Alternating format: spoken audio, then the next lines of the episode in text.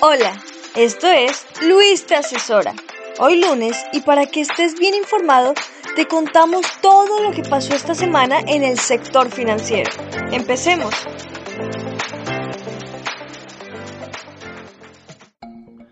Hola a todos, como cada semana, aquí en Luis Te Asesora estaremos platicando brevemente acerca de los principales acontecimientos de la semana pasada y de lo que puede venir en los próximos días. En este momento, les estoy hablando un jueves, el Standard Poor's ha rebasado por muy poquito los 4.500 puntos.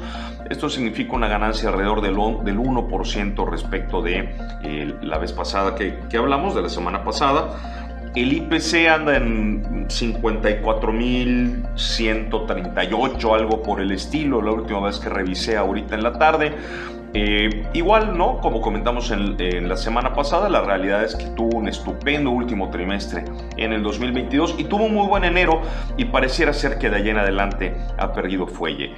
Algunas personas me han preguntado por qué no hablo mucho de, de, la Bolsa Mexicana de Valores. Creo que lo he comentado también por aquí. Me parece una bolsa, por un lado, relativamente pequeña, donde hay empresas que están listadas, que se están saliendo de, de, de la bolsa y que es una bolsa que además si vemos desde hace algún tiempo no ha dado gran cosa, ¿no? Eh, esto que vimos a finales del año pasado realmente es un respiro, pero si lo vemos en en periodos, en ventanas de tiempo más grandes, que es como lo deberíamos de ver cuando analizas un activo patrimonial, pues la realidad es que los rendimientos de la bolsa mexicana han dejado que desear para el riesgo que supone en un país que se encuentra en vías de desarrollo, ¿no? El rendimiento incluso debería de estar ajustado hacia el riesgo y, esta es la razón por la cual no me detengo mucho ahí ni la volteo a, no la volteo a ver, a ver mucho.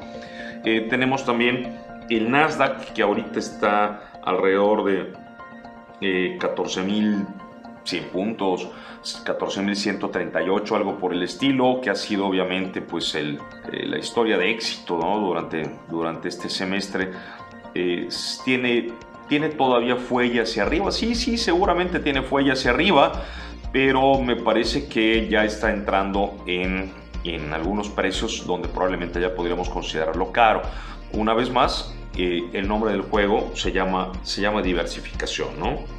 Eh, en lo que se refiere a Estados Unidos, lo comenté la semana pasada, es, es muy difícil. Eh, yo creo que va a haber un incremento de un cuarto de punto porcentual en la próxima reunión de la Fed norteamericana, el veintitantos de, de, julio pero la realidad es que tienen una chamba muy complicada y no me gustaría encontrarme esos zapatos. Ves de alguna forma un mercado laboral que ya no está tan duro, pero que los sueldos siguen creciendo. Ves, por ejemplo, los ahorros de las casas que están disminuyendo y las tarjetas de crédito que están aumentando, pero por otro lado vemos índices, por ejemplo, para mencionar uno, de automóviles usados que también están bajando de precio.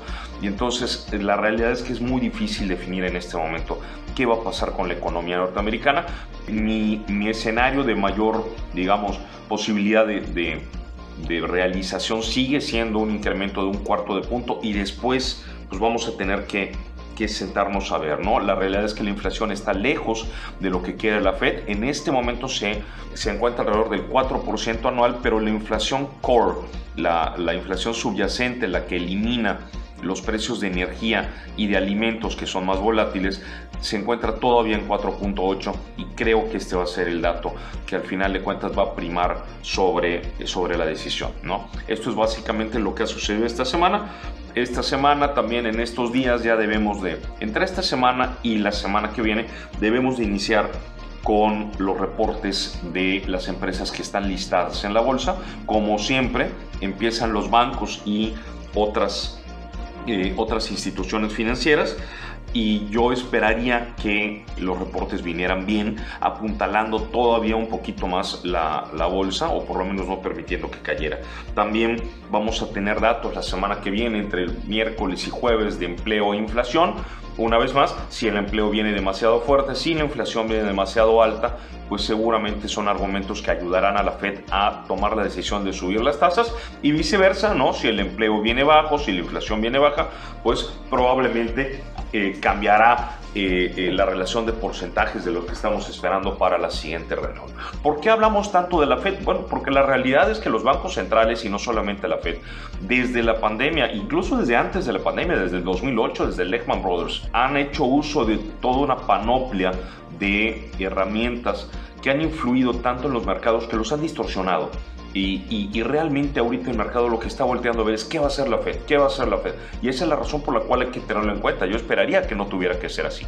Yo esperaría que sean las empresas las que definan y sus resultados las que definan eh, su precio en el mercado. La realidad es que en este momento el precio de todo lo está definiendo el, el valor del, del, dinero. También la semana que, eh, que viene vamos a tener noticias de Jerome Powell, hablará ante el Senado norteamericano y eh, yo espero ¿no? Eh, que esto tenga cierto efecto en la relación del peso contra el dólar. Vamos a ver ahí qué dice Powell. Si habla de subir tasas o de ponerse más duro, pues probablemente regresemos a nivel de 17. ¿Por qué digo regresemos a nivel de 17?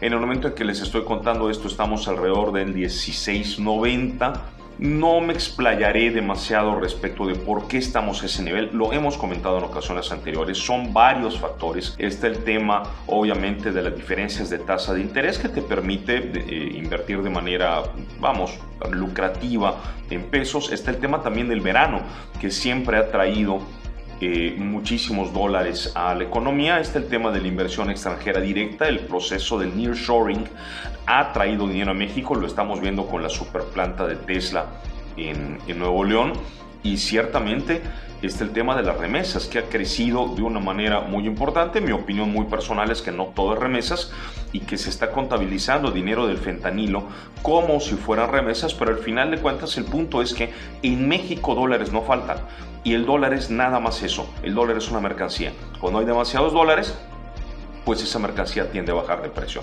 Yo eh, eh, vamos a ver cuánto estamos dispuestos a pagar por la mercancía, cuánto están dispuestos a pagar los norteamericanos, cuánto queremos pagar vía tasa de interés a ambos países y eso tendrá mucho que ver respecto de la cotización del peso con el dólar en las próximas semanas que seguramente estaremos comentando por este, por este, eh, por este lugar. Hasta la semana que viene. Gracias.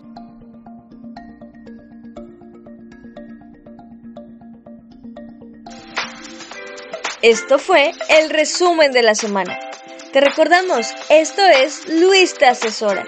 Gracias por escucharnos y te esperamos el próximo lunes para el resumen de la semana.